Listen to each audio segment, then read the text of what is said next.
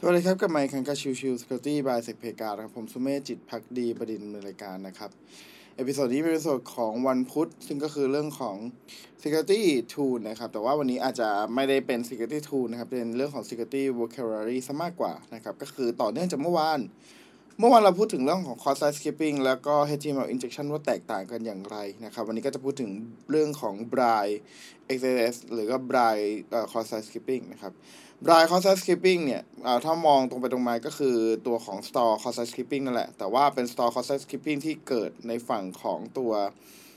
แอดมินหรือฝั่งของตัวที่เป็นผู้ดูแลที่เป็นซัพพอร์ตแล้วเราไม่รู้เรื่อง เราไม่รู้จะเช็คยังไงนะครับ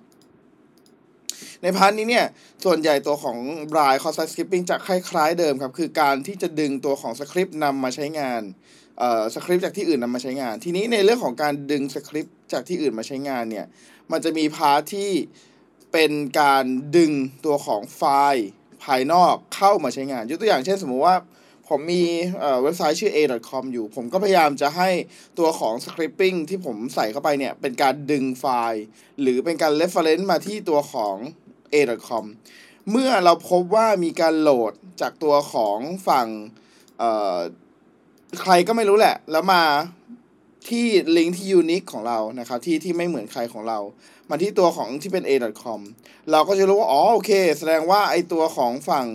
Blind Cross Site Script นั้นทำงานนั่นเองนะครับนั่นหมายความว่าการดำเนินงานของตัวการโจมตีนั้นสามารถทำได้เราสามารถใช้สคริปต์ฝังไว้แล้วเมื่อมีการโหลดจากใครจากแอดมินสักคนหนึ่งของตัวระบบนี่แหละมาใช้งานเราก็จะรู้ทันทีว่าอ๋อโอเคตัวของสคริปต์มันทำงานและตัวของยูเซอร์นั้นมีการเข้ามาใช้งานระบบแล้วซึ่งถ้าเป็นแบบนั้นแล้วครับมันก็สามารถที่จะทำได้เหมือนเดิมคือเหมือนกับตัวของ Cross Site Scriptตัวไปเลยแต่เป็นการที่จะดึงตัวของเอ่อเป็นการทดสอบที่เราไม่เห็นคือ blind คือเรามองไม่เห็นจากตัวของการที่เป็น inject อื่นๆทั่วไปนั่นเองนะครับดังนั้นตัวของ Blind Cross Site Scripting จะมีความแตกต่างกันตรงที่ว่าเราจะไม่เห็นจากตัวของภาพของเราแต่เราสามารถที่จะใช้ตัวของ script JavaScript หรืออะไรก็แล้วแต่ที่จะไปดึงตัวของ pathหรือก็คือ reference มาที่ตัวไซต์ของเราแล้วโหลดไฟล์ขึ้นมาซึ่งทำให้เราจะได้รู้แล้วว่าอ๋อโอเคสคริปต์ที่เราพยายามเรียกใช้งานหรือพยายามฝัง inject ไว้นั้นมัน work นั่นเองนะครับก็ประมาณนี้ครับสำหรับตัวของ Blind Cross Site Scripting นะครับขอบคุณทุกๆท่านที่เข้ามาติดตามและพบกันใหม่สำหรับวันนี้ลากันไปก่อนสวัสดีครับ